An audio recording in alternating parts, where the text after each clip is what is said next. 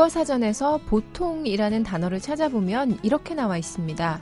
특별하지 아니하고 흔히 볼 수 있어 평범함 혹은 뛰어나지도 열등하지도 아니한 중간 정도.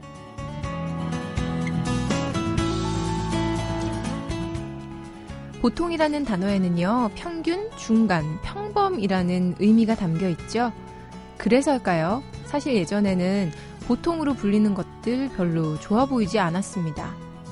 보통이란 그냥, 그냥 그런 흔하디 흔한 것들, 아무 특색 없고 재미없고 그리 인상적이지 않다는 생각에 보통은 차라리 열등에 가깝다고 느껴졌는데요.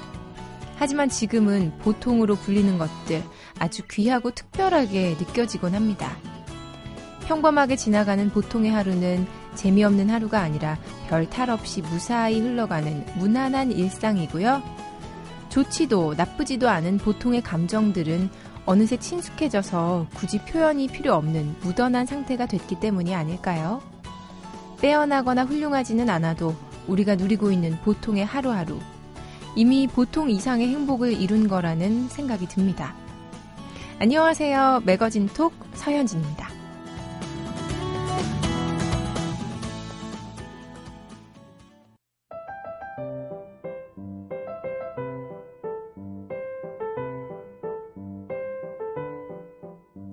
지난 4개월 동안 이 황금 연휴만 기다렸던 분들 많으시죠? 그런데 막상 황금 연휴 맞고 보니까요, 뭐 딱히 할 게 없다, 이런 분들도 많습니다. 이러다 이 귀한 연휴 우물쭈물 후다닥 지나가 버릴 수도 있으니까요. 여러분, 남은 연휴 차근차근 계획해보는 주말 아침 트렌드 톡과 함께 열어보시죠. 오늘도 시내 20일 이다혜 기자와 함께 합니다. 안녕하세요. 네, 안녕하세요. 연휴가 오늘까지 딱 나흘 남았습니다. 이 기자님 어떻게 보내실 거예요? 일단 매일매일 음.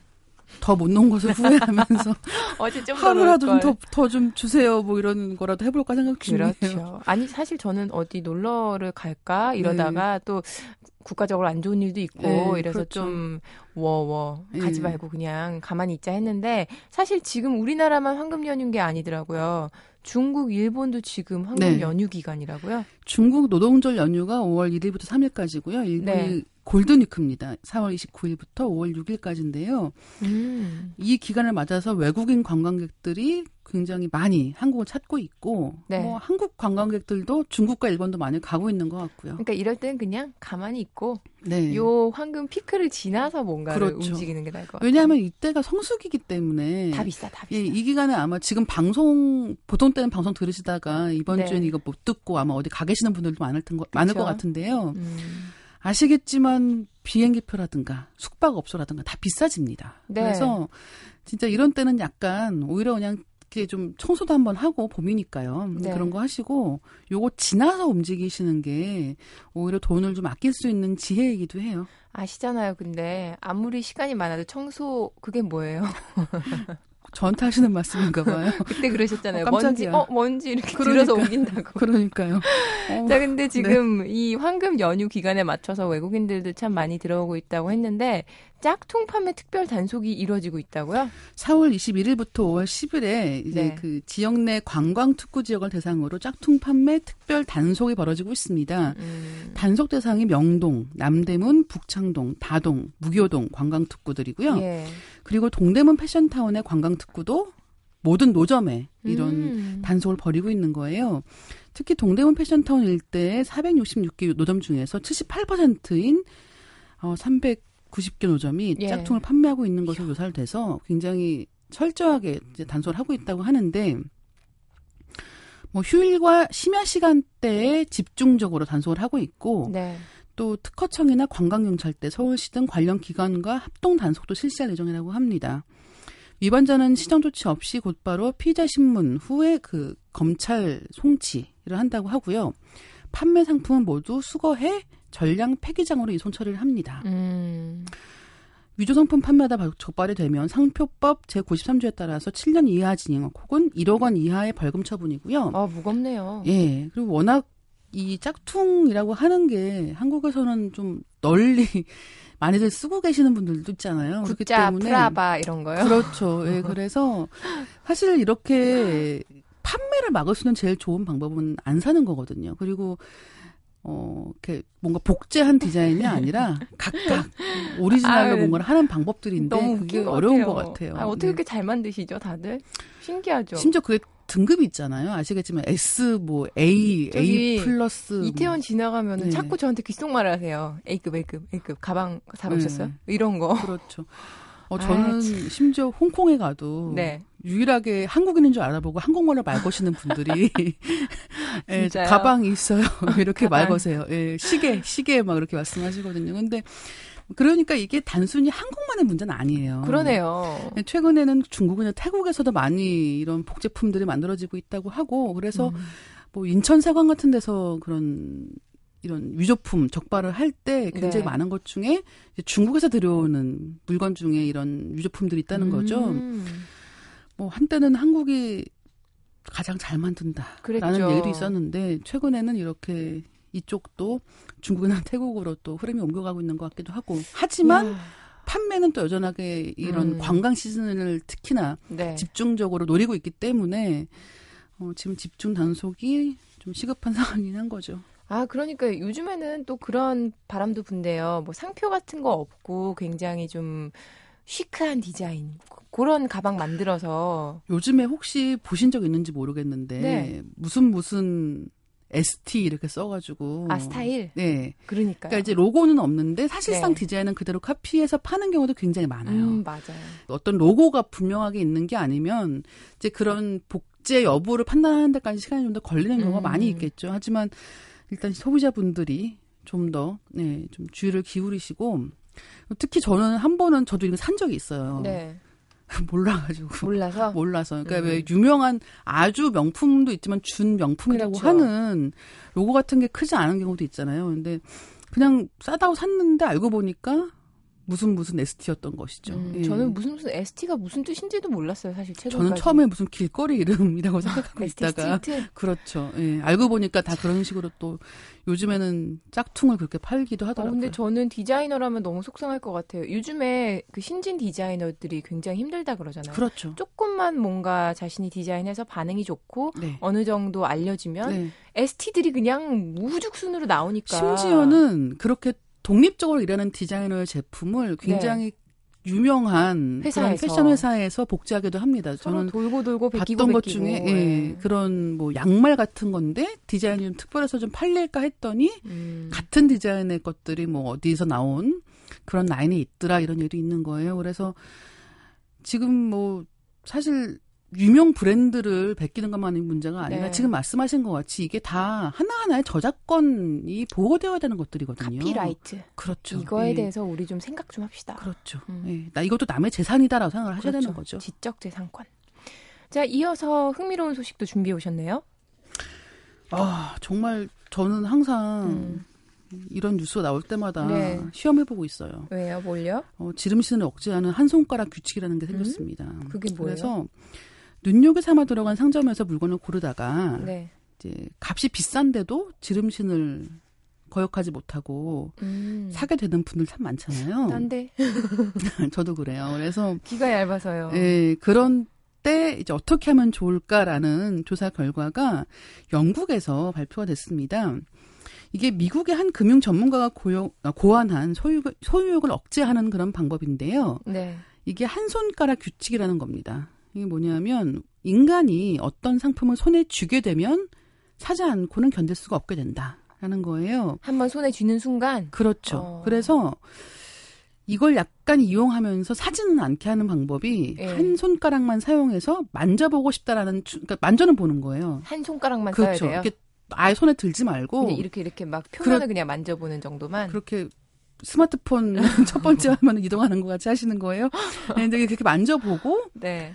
이제 그러면 아 뭔가 이걸 갖고 싶다는 게 어느 정도 또 충족이 되면서 사고 싶다는 간절한 욕구는 줄어든다는 거예요. 과연. 과연이라는 생각이 드시죠. 그래서 네. 일단은 실험을 했다는 거예요. 네.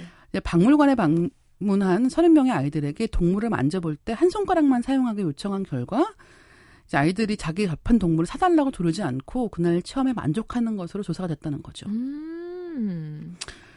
그런데 이게 과연 네. 얼마나 효과가 있을까 궁금하시잖아요. 예. 이랑 이거랑 비슷한 쇼핑 억제책이 좀 더 있습니다. 이를테면 쇼핑을 갈 때, 특히나 마트 쇼핑 같은 거 갈 때 밥 먹고 가라고 많이 그럽니다. 아, 그거는 저도 어디서 예. 읽었어요.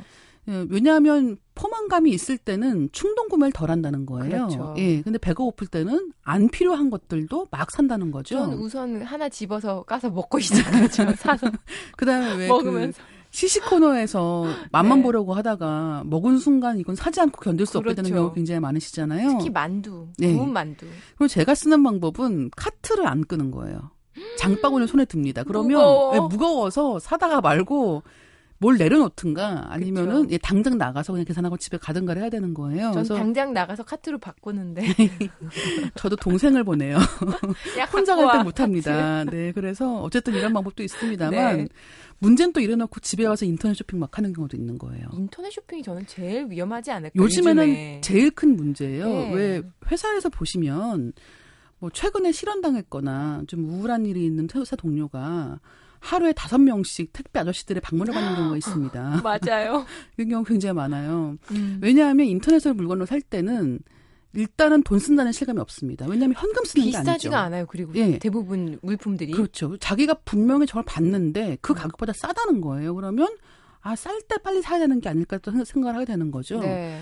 그리고 물건을 산 다음에 바로 물건을 만져볼 수가 있으면 사용할 수가 있으면 그렇죠. 아 이걸 샀구나라는 실감이 드는데 인터넷 쇼핑을 한 다음에 뭐 하루, 뭐 이틀, 삼일씩 이후에 이제 배송이 오면 살 때 돈은 따로 쓰고 음. 그다음에 온 다음에는 약간 또 어디다 넣어놓고선 무시하고 있는 경우도 많은 거예요. 네. 그래서 사실은 이 한 손가락 주틱보다는 음. 인터넷 쇼핑을 할 때 뭐 가능한 체크카드를 쓴다든가 그다음에 뭐 그 바로 사지 않고 일주일 정도 있다가 다시 한번 자기 장바구니를 음. 체크한다든가 이런 방법을 쓰시는 게 이 소비 억제에는 약간 도움이 되는 것 같습니다. 아, 그게 참 말은 쉬운데 이달 기자님은 그렇게 하세요? 어, 저는 그렇게 할 때도 있는데요. 네. 가끔씩 아무것도 저를 돕지 못할 때가 있긴 하죠. 그러니까요. 저는 네. 체크카드를 쓰면 이제 돈의 흐름이 딱 보이니까 좀 네. 나아지려나 했는데 빚이 점점 마이너스 통장이 점점 이렇게 규모가 커지고 어, 있어요. 저는 체크카드 쓰고 있어요. 근데 네. 어, 무슨 일이 생기고 있냐면 저는 음. 이게 체크 카드 밖에 없어요. 네. 그래서 어떻게 되고 있냐면 동생 카드를 빌려 쓴다든가 아니면 돈이 들어오면 빨리빨리 써요. 왜냐하면 시간이 지나면 또 돈 다 빠져나가잖아요. 그렇죠. 공과금 같은 것 때문에. 안 돼. 빠져나가기 전에 다 써야 돼. 그렇죠. 지금 저희가 무슨 얘기를 하고 있는 건지 지금 잘 모르겠는데. 뭐 이게 한 손가락의 법칙 사실. 여튼 이렇게 음. 뭘 쓰고 싶은 욕구를 찾는 게 힘들다. 라는 게 이 요점인 것 같아요. 그런 분들 있잖아요. 난 뭘 사고 싶은 게 없어. 네. 나는 그냥 옷 도 뭐 관심도 없어 이런 사람들 그렇죠. 참 부러워요. 정말 네. 옷이 해질 때까지 그렇죠. 떨어질 때까지 입는 분들 요즘 시대에는 사실 없잖아요. 그리고, 그리고 월급 몰라도. 받은 다음에 안 건드리는 분들도 또 계시더라고요. 네. 네 유전자 자체가 다르지 않을까요? 그렇죠. 그분들은 참는 게 아니라 욕구가 안 생기는 어, 거고요. 맞아요. 저희는 안간힘을 써서 참아 보아도 어느샌가 이렇게 지갑을 열면서 일시불로 아, 주세요라고 얘기를 하는 사람들인 거죠. 그래서 정말 이 혼자 사는 여자들은 나이 들수록 돈이 필요하다는데 네. 우리 돈 열심히 모읍시다. 언제까지 네. 혼자 살지 그리고 모르겠지만 한번좀 해보세요. 한 손가락 규칙. 한 손가락 규칙. 이게 열 번에 한 번쯤은 먹힙니다. 사실 아홉 번은 실패하지만. 그러니까 저 오늘 얘기 들으면서 아, 저게 될까? 될까? 굉장히 반신반의. 다음 주에 제가 검사하겠어요. 알겠어요. 자, 지금까지 트렌드톡 시내 21 이다혜 기자와 함께했습니다. 고맙습니다. 네, 감사합니다.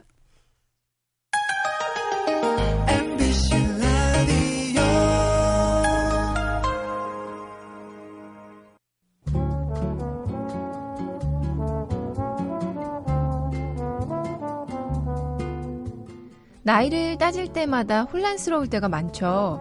우리나라 나이로는 몇 살, 그런데 만으로 따지면 몇 살. 이렇게 우리 나이는 한국 나이와 만 나이가 공존하고 있습니다.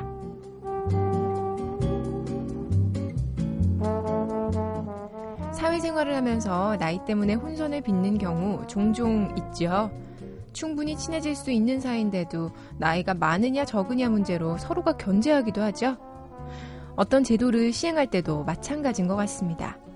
그 중에서도 특히 민법, 공연법, 영화 및 비디오물의 지능에 관한 법률 등에서 규정하는 청소년의 나이 기준이 제각기 이렇게 다르거나 혼선을 빚는 이유도요. 많은 의미를 생략해 혼동을 이루고 있기 때문이라고 하죠. 그래서 서울시는요, 술, 담배 판매 금지 나이를 보다 명확히 직관적으로 알리기 위한 일환으로 이번 달부터 헷갈림을 주는 만 나이 대신 한국 나이를 숫자로 표기하는 방식을 택했다고 합니다. 편의점에 가보신 분들 벌써 보셨을 거예요. 술, 담배 사는 당신 몇 살이세요? 라는 글자와 함께 1996년생, 즉 19세는 안 되고 20세는 된다라는 숫자 표시 디자인이 계산대 위에 걸려 있는데요. 아, 솔직히 저는 뭐 그래도 좀 헷갈리더라고요. 우리나라에서 나이 계산 왜 이렇게 어려운 걸까요? 주주클럽의 노래 들려드릴게요. 16, 20.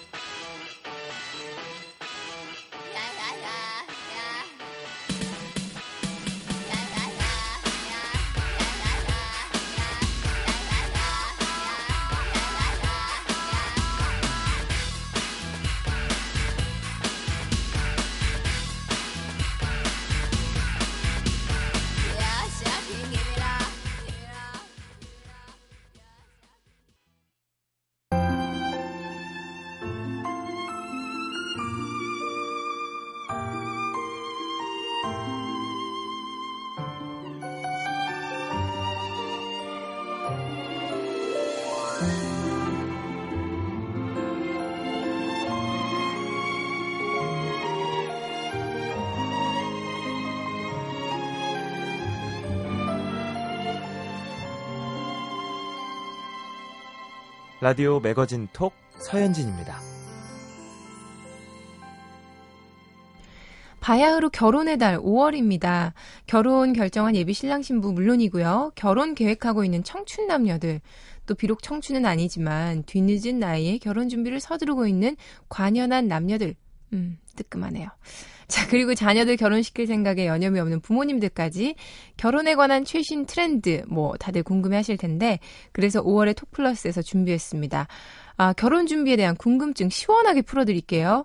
도움 말씀 주실 웨딩 플래너 장경임 씨와 함께 합니다. 안녕하세요. 안녕하세요. 요즘에 안 바쁘세요? 5월인데 이제? 조금 바쁠 때죠. 한창 5월 하면 5월의 신부 뭐 이런 이야기도 있을 정도로 결혼을 많이 하는 때잖아요. 요즘도 그런가요? 옛날처럼 5월이나 10월 정도에 집중하지는 않고요. 요새는 음. 그게 좀 이렇게 많이 퍼져 있는 상태긴 한데 아무래도 이제 알뜰 결혼 준비를 하다 보니까 조금 비수기 하시는 분들도 꽤 늘었어요. 아, 5월, 10월이 성수기고 네. 비수기는 가장 비수기는 정말 이때는 결혼 웬만하면 안 한다는 언젠가요? 여름 휴가 때? 그때를 노려야 되겠네요.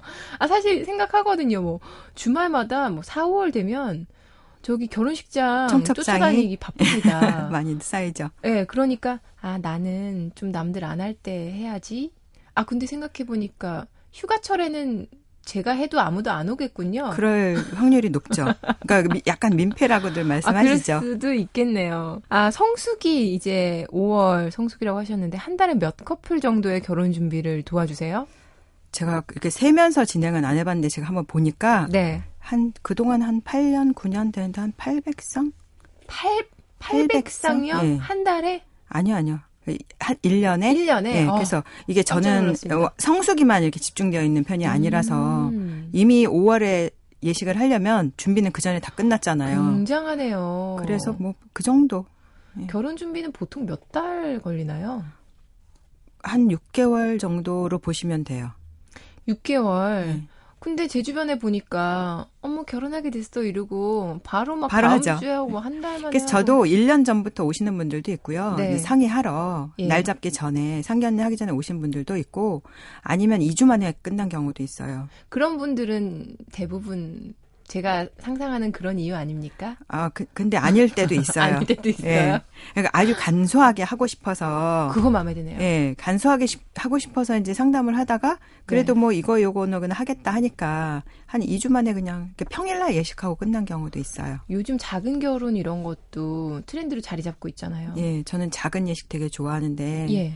이렇게 뭐 한 6, 700명, 1000명 오는 거보다 음. 이렇게 작게 하는 게 좀 더 예쁜 것 같아요. 예식 괜찮네요. 옆에서 지켜보는 느낌이. 사실 그렇거든요. 신랑 신부가 모르는 아버지의 사돈의 팔촌의 친척의 자식까지 오는 나의 결혼식 생각해 보면은 이게 누구를 위한 결혼식이지?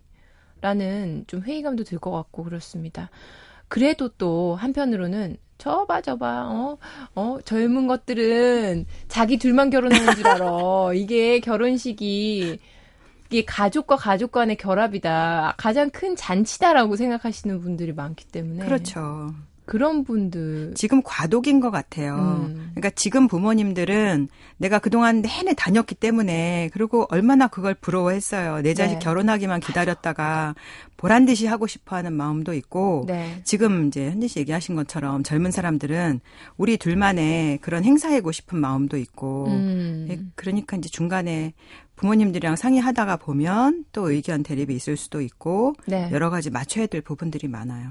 아 그런 것들을 옆에서 다 지켜보시면서 굉장히 좀 스트레스도 받으실 것 같아요. 또 이게 가장 일, 한 인, 일생에 한 번 정도밖에 없는 거니까 뭐 두 번 세 번 하시는 분들도 계시지만 일반적으로 그러다 보니까 뭐랄까요 최고로 최고로 가장 뭐 잘 이렇게 요구하시는 신랑 신부 그리고 혼주분들 때문에 좀 아, 나 너무 스트레스 받는다. 라고 생각하신 적도 있으시죠? 그런 적은 별로 없어요. 어, 그러니까 진짜요? 이게 저 웨딩 플래너 일은 좀 적성에 맞아야 하는 것 같다는 생각이 들고요. 오. 저는 나름 어떻게 생각을 하냐면 네. 뭐 까다롭게 하는 거가 음. 아니 평생 한 번밖에 안 할 거니까 까다로울 수밖에 없는 것 같아요. 그래서 그냥 꼼꼼하다고 생각을 하면 저도 배우는 게 많고 또그 특히 이제 부모님들이 얘기하실 때는 최고로 한다는 거는 문제가 안 돼요. 음. 그만큼 비용을 쓰실 준비가 되어 있는 분이기 때문에 네. 어디다 어떻게 비용을 지출할 것인지만 결정하시면 되는 거거든요. 근데 오히려 더 어려운 거는 이제 예산을 작게 잡고 시작할 때 네. 어떤 거에 포인트를 두고 다른 걸 줄일 거냐 하는 게 오히려 더 어렵죠. 아. 그러니까 돈 쓸 준비가 돼 있는 사람들은 오히려 쉽지만 그렇죠. 이제 어디다 쓸 건지를 정하면 되는 아. 거기 때문에 그렇게 큰 문제는 없어요. 아, 사실 결혼식이 정말 한 번밖에 없는 거네. 막 꽃장식부터 시작해서 보면 다 막 엄청나게 비용이 많이 들잖아요. 어, 그런 거 보면 말씀하신 것처럼 어디에 포인트를 주고 어디에서 힘을 뺄지가 굉장히 중요한 것 같습니다. 저는 이런 전문 용어가 있는 거를 제 친구들 결혼하면서 알았어요. 스드메. 스드메, 드스메도 아니고 스드메, 음. 꼭 스드메여야 해요. 스튜디오 촬영, 드레스, 그리고 메이크업을 포함해서 결혼 준비 필요한 것들이라고 하는데, 어, 요런 것들을 이제 웨딩 플래너 입장에서 도와주시는 건가요? 웨딩 플래너라고 하면 예식 처음부터 끝까지 전반적으로 좀 길잡이 역할을 해줄 수 있는 사람이라야 된다고 생각을 해서 네. 사실은 뭐 그 스드메 웨딩 패키지 이외에도 챙겨야 될 부분이 되게 많아요. 그래서 그런 거를 좀 얘기를 해드리는 게 웨딩 플래너 역할이죠. 음, 근데 뭐, 좀 전에도 말씀하셨지만, 이 비용을 많이 가지고 오시는 분들도 있지만, 이제 한정된 비용 안에서 가장, 뭐랄까, 빛나는 결혼식을 할 수 있게 도와주시는 또 역할을 하시니까, 궁금합니다. 어느 정도의 비용이 있어야 결혼식을 할 수 있는지. 어, 제가 이제 웨딩 플래너 일을 시작하면서 보니까, 매스컴에서는 보통 얼마가 든다더라, 네네. 얼마가 든다 이런 얘기는 많이 해요. 걱정돼요, 그냥. 근데 예식 막연히. 자체가 만약에 현진 씨가 결혼을 해도 네. 나 얼마 들었다고 옆 사람한테 얘기하기가 쉽지가 않아요. 그리고 그렇죠. 또옆 사람이 나한테 그 얘기를 다 하는 게 쉽지가 않아요. 음. 그래서 어떤 때는 많이 들었는데도 그냥 얼마 정도 들었다고 얘기할 때가 있고 아니면 아예 그냥 또 얼만큼 들었는데 더 작게 얘기할 때도 있어요. 그래서 네. 제가 보니까 저도 이 두 분이 친구인데도 얘기하고 이렇게 예식을 진행하고 나면 얘기를 해줄 수가 없어요. 아. 그 상황이 다르기 때문에 네. 그또 시기에 따라 다르기 때문에 그래서 지금 예산 같은 경우에는 한 천만 원 안쪽에서부터 준비하셔서 그냥 진행하시는 경우도 있고 네. 이제 뭐 집 전세 얻고 뭐 이렇게 하면 뭐 몇 억 들어가잖아요. 그래서 음. 그렇게 시작하시는 분들도 있고 굉장히 다양해요. 음, 요즘에 아무래도 집값이 너무 비싸다 보니까. 음. 그러니까 집값을 아끼려고 부모님 네. 댁으로 들어가시는 분들도 있기 때문에 음. 그러면 이제 집은 해결이 됐잖아요. 그러네요. 집에 들어가는 가구나 가전들도 그냥 대충 줄이면 또 해결이 되거든요. 음. 그러니까 한 천만 원 안쪽부터 시작해서 그 이상으로 이렇게 준비하신다고 보면 돼요. 그냥 그 신랑 신부의 상황에 따라서 달라지는 거겠군요. 그러면은 또 궁금합니다. 좀 전에 뭐 품목에 따라서 과감히 투자를 하는 부분도 있고 과감히 줄이는 부분도 있다고 음. 하셨는데 요즘 신랑 신부들의 추세 이런 게 있을까요? 어디에는 꼭 나는 투자를 한다. 하지만 이거는 또 그냥 웬만하면 좀 작게 하고 넘어가자 뭐 이런 식으로. 되게 보면 이제 부모님들도 만약에 집이 중요하다고 생각하면 예단이나 예물이나 이런 걸 좀 과감히 생략하고 가는 커플들도 있고요. 네. 아니면 다른 거는 다 줄여서 가고 신혼여행은 중점적으로 가시겠다는 분들도 계세요. 1년에, 아, 1년에, 자꾸 1년에라 그러네요. 한, 한 일생에 한 번밖에 없으니까. 그렇죠. 아, 저도 사실 거기에 좀 동의합니다. 결혼식을 조금 작게, 신혼여행을 재밌고 알차게. 네. 그런 분들도 꽤 있어요. 음, 가면 좋을 것 같아요. 그리고 사실 예전에 우리 부모님들 보면은 굉장히 어떻게 보면 인스턴트로 탁탁탁탁 찍어내듯이 어떤 웨딩홀 이런 데서 한 시간에 막 두 팀, 세 팀 이렇게 막 결혼식을 정말 빨리 하시잖아요. 제가 최근에 어떤 결혼식을 다녀왔는데 그 결혼식도 이제 지방에서 하는 결혼식이다 보니까 어떤 주례 선생님께서 말씀이 굉장히 빠르신 거예요. 자 여러분 뭐 이러면서 많이 해보신 분 이러면서 내가 아니 저게 뭐왜 뭐, 저러시지라고 생각했더니 다음에 가실 곳이 있다고 하시더라고요. 그러니까 전문으로 이렇게 주례를 하시는 선생님들이 또 계시더라고요. 그런 식으로 어떻게 보면은 굉장히 정형화된 틀 속에서 결혼을 하셨다면 요즘 젊은 세대들은 그런 걸 좀 거부하는 편이잖아요. 예. 그래서 웨딩홀 결혼식도 싫다 뭐 이런 사람들도 있고. 싫다고 말은 다 해요. 네. 결혼하기 전에는 아, 그래요? 결국 거기 가서 해요. 이유가 뭐냐면 네. 한 1년 전부터 저한테 오시면 예를 들어서 음. 그럼 이제 그런 얘기를 쭉 해드려요. 그러고 나서 어떤 사람은 날 잡을 때도 예시콜 상황에 맞춰서 잡겠다. 음. 그런 분도 있고 네. 아니면 뭐 날하고 시를 잡아오시는 분들도 있어요. 그러면 이제 조금 여유롭게 잡잖아요. 근데 저도 추천을 할때 한시간 간격으로 계속 바쁘게 돌아가면 오시는 하객들이 조금 늦으면 다른 커플이 있는 거예요. 어, 그렇죠. 그냥 밥 먹는 대로 가야 되는 거예요. 음. 찾기도 힘들고. 네. 그래서 그런 데보다는 조금 더 여유로운 데를 추천해 드리고 싶지만 그때 예시코를 정하는 상, 상황에서 어쩔 수 없으면 그런 데밖에 갈 수 없는 경우도 있어요. 음. 그래서 아니면 이제 조금 하우스 웨딩이라든지 네. 아니면 조금 더 색다른 장소를 추천할 때도 있어요. 그런 요즘에 성당이나 교회에서도 많이 하고 네, 그 전에도 거, 네. 그건 많이 해서 신도들은 시민, 뭐 많이 했어요. 무슨 뭐 회관? 시민회관 뭐 이런, 네, 이런 데서도, 데서도 해요. 하고. 근데 이제 그 예시코를 보통 많이 하고 있는 예시코를 벗어나면 네. 뭐 하나는 포기하셔야 돼요. 그게 뭘까요? 예를 들면 신부들 같은 경우에는 이제 결혼 생각을 내가 안 할 때는 네. 지극히 객관적이에요. 음. 어, 괜찮네. 뭐 밥도 괜찮 이렇게 생각을 네. 하시는데 내가 할 때는 달라져요. 다 짜증나. 네, 다 달라져서 아. 홀은 요 정도는 돼야 내 마음에 들고 그런 건가요? 뭐 신부 대기실도 예뻐야 되고 아. 이제 기준이 달라져요. 대기실도 예뻐야 되는 거예요? 그런 거 따져요. 저는. 한 가지 좀 있어요. 따지는 거. 조명이 좋았으면 좋겠어요. 그 조명도 내가 마음대로 선택할 수가 없잖아요. 왜요? 홀에 따라 다르니까. 음. 그리고 요새는 또 이제 예식홀이 좀 약간 또 트렌드가 네. 있어서 뭐 LED 조명이 또 막 이렇게 발전은 많이 됐지만 어, LED 별로 그런 조명 싫어하시는 분들은 이제 또 그런 데를 버, 네, 비껴가야 되기 때문에 뭐 조명이나 이런 것도 사실 내 맘대로 되는 건 아니에요. 그래서 네. 예식장을 정하실 때도 음. 어떤 거 하나가 좋으면 이거 하나는 포기하고 가셔야 되는 부분이 생겨요. 나의 맞춤형으로 그렇죠. 100%쏙 마음에 들게 할 수는 없단 그렇죠. 말씀이시군요. 그렇죠. 아, 좀, 말씀하신 것처럼 남의 결혼식에서는 그렇게 합리적이면서 남의 결혼식을 볼 때는. 그리고 그런 것까지 세세하게 눈에 들어오지가 않아요. 예. 그러니까 분명히 나의 결혼식을 보러 온 다른 사람들 눈에도 그게 세세하게 안 그렇죠. 들어올 거란 말이에요. 예. 그런데 이제 내 일이다 보니까 말씀하신 것처럼 이것도 이것도 이렇게 돼야 음. 되고 이것도 완벽해야 되고 너무 그렇게 생각하는 것 같아요.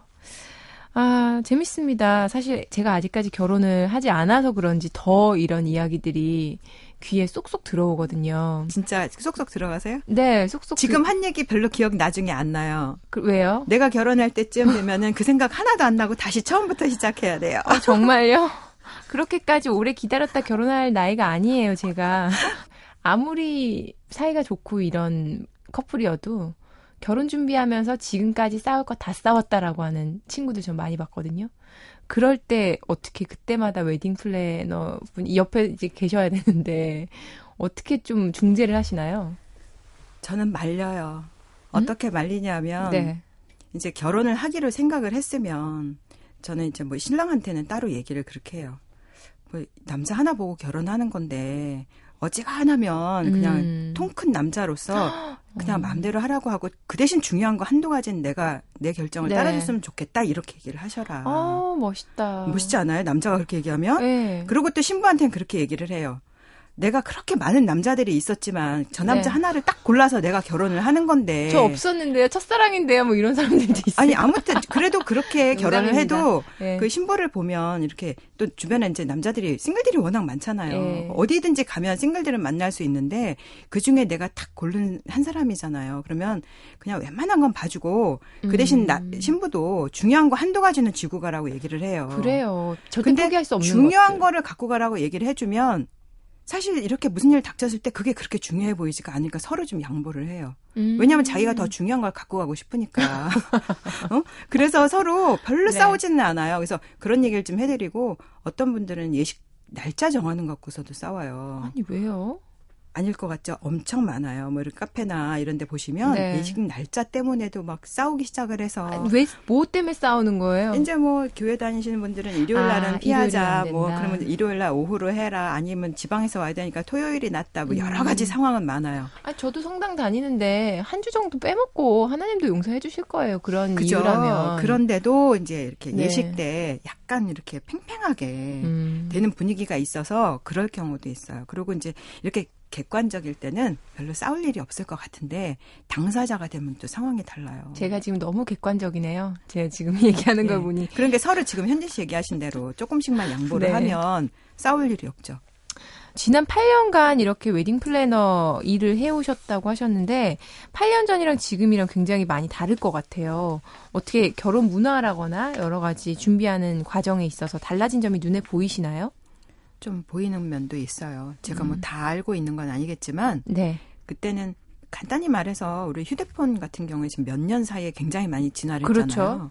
그리고 또 내가 휴대폰을 살 때는 구입할 때는 좀 다양한 거를 내가 요구하자 그런 걸좀 따지잖아요. 예식도 마찬가지인 것 같아요.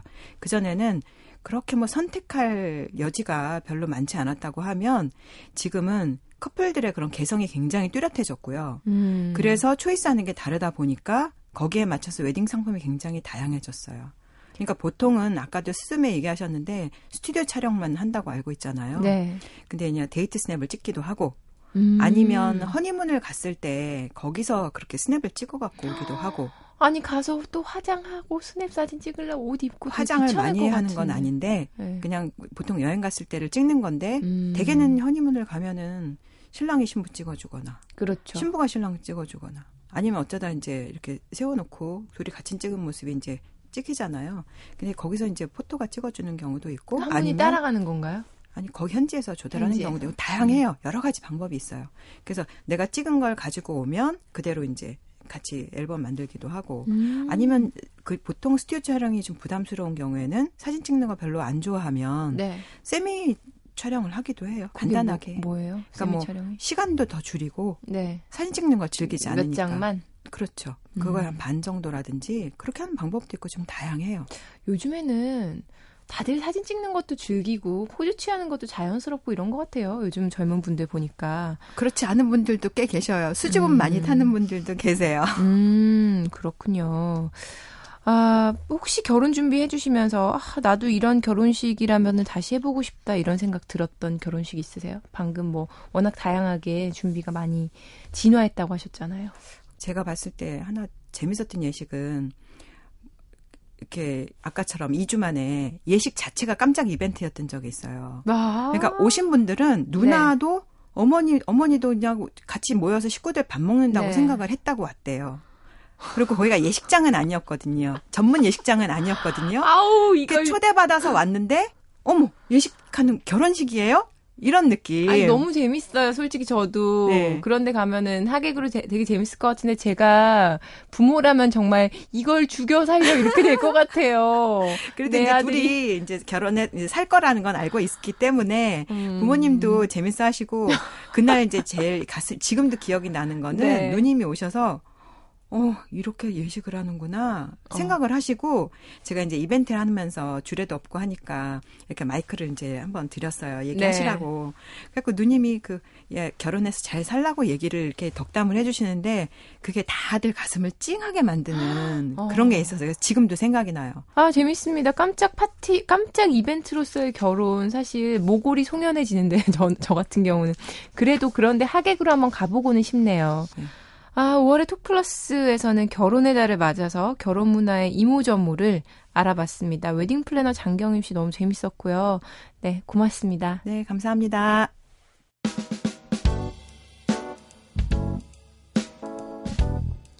진정한 자유란 원하는 걸 하는 것이 아니라 원하지 않는 걸 하지 않는 데 있다고 하죠.